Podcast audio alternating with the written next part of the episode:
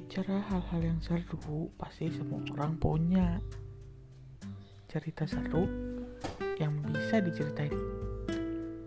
Cuman emang kadang-kadang bingung mau diceritain dari mana.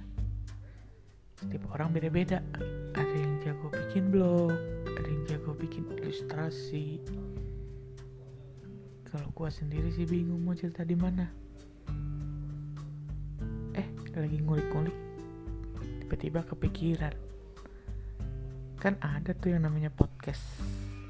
Jadi ya selain gratis nggak cuma bisa buat ngebacot karena bebas kita mau ngomongin apa aja.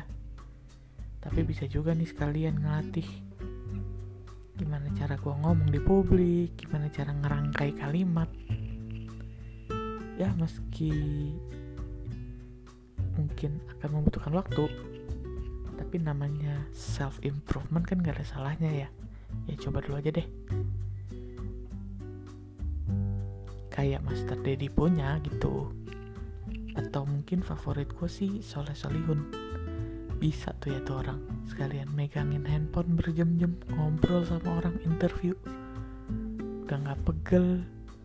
Kata-kata juga nggak pernah habis tuh. Pengen deh kayak gitu. Ya tapi sebelum bisa kayak gitu kan semua orang harus mulai dulu ya gak sih? Kita mulai aja dulu deh ya. Walaupun gak bakalan sebagus itu cuman ya at least kita usaha. Ya yang penting buat gue sekarang sih ya kita coba dulu aja dulu. Kayak kata perusahaan sepatu centang itu atau si pemeran utamanya film Transformer. Mulai aja dulu atau just do it